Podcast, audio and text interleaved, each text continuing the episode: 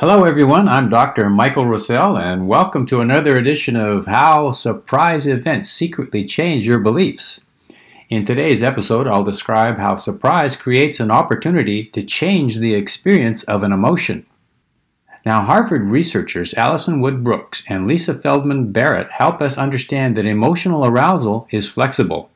When we have an emotional response, many times it's just that a heightened general arousal our brain telling us that something important is happening, then awaiting an explanation and a label.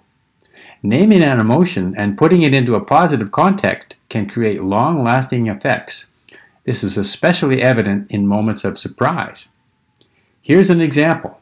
Five year old Carol was enjoying a horseback ride with her family and a trail guide. At the top of a knoll, her mother dropped her scarf. The guide quickly turned to get it, causing Carol's horse to bolt. It took off at a full gallop down the long hill toward the stables. Carol recalls. This horse was going at lightning speed with five year old me on his back. I pulled on the reins as hard as I could, but to no avail. I hung on for dear life. Her father and guide tried to catch her, but this only spurred on her horse. She remembers.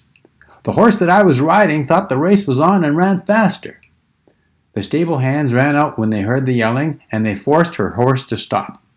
Carol credits the next moment as a life changing event.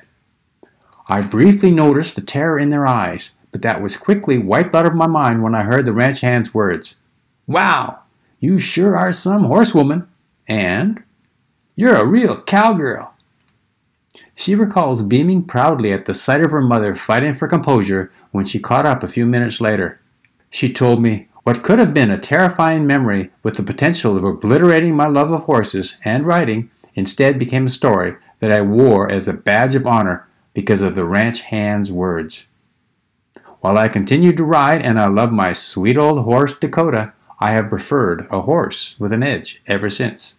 Without the surprise comment by the trail hand, she would likely have developed a fear of riding horses. But what seemed like an imminent response of fear was cleverly labeled excitement instead. When you witness elevated emotions, you too can steer them toward a productive outcome, just like the fast thinking ranch hand.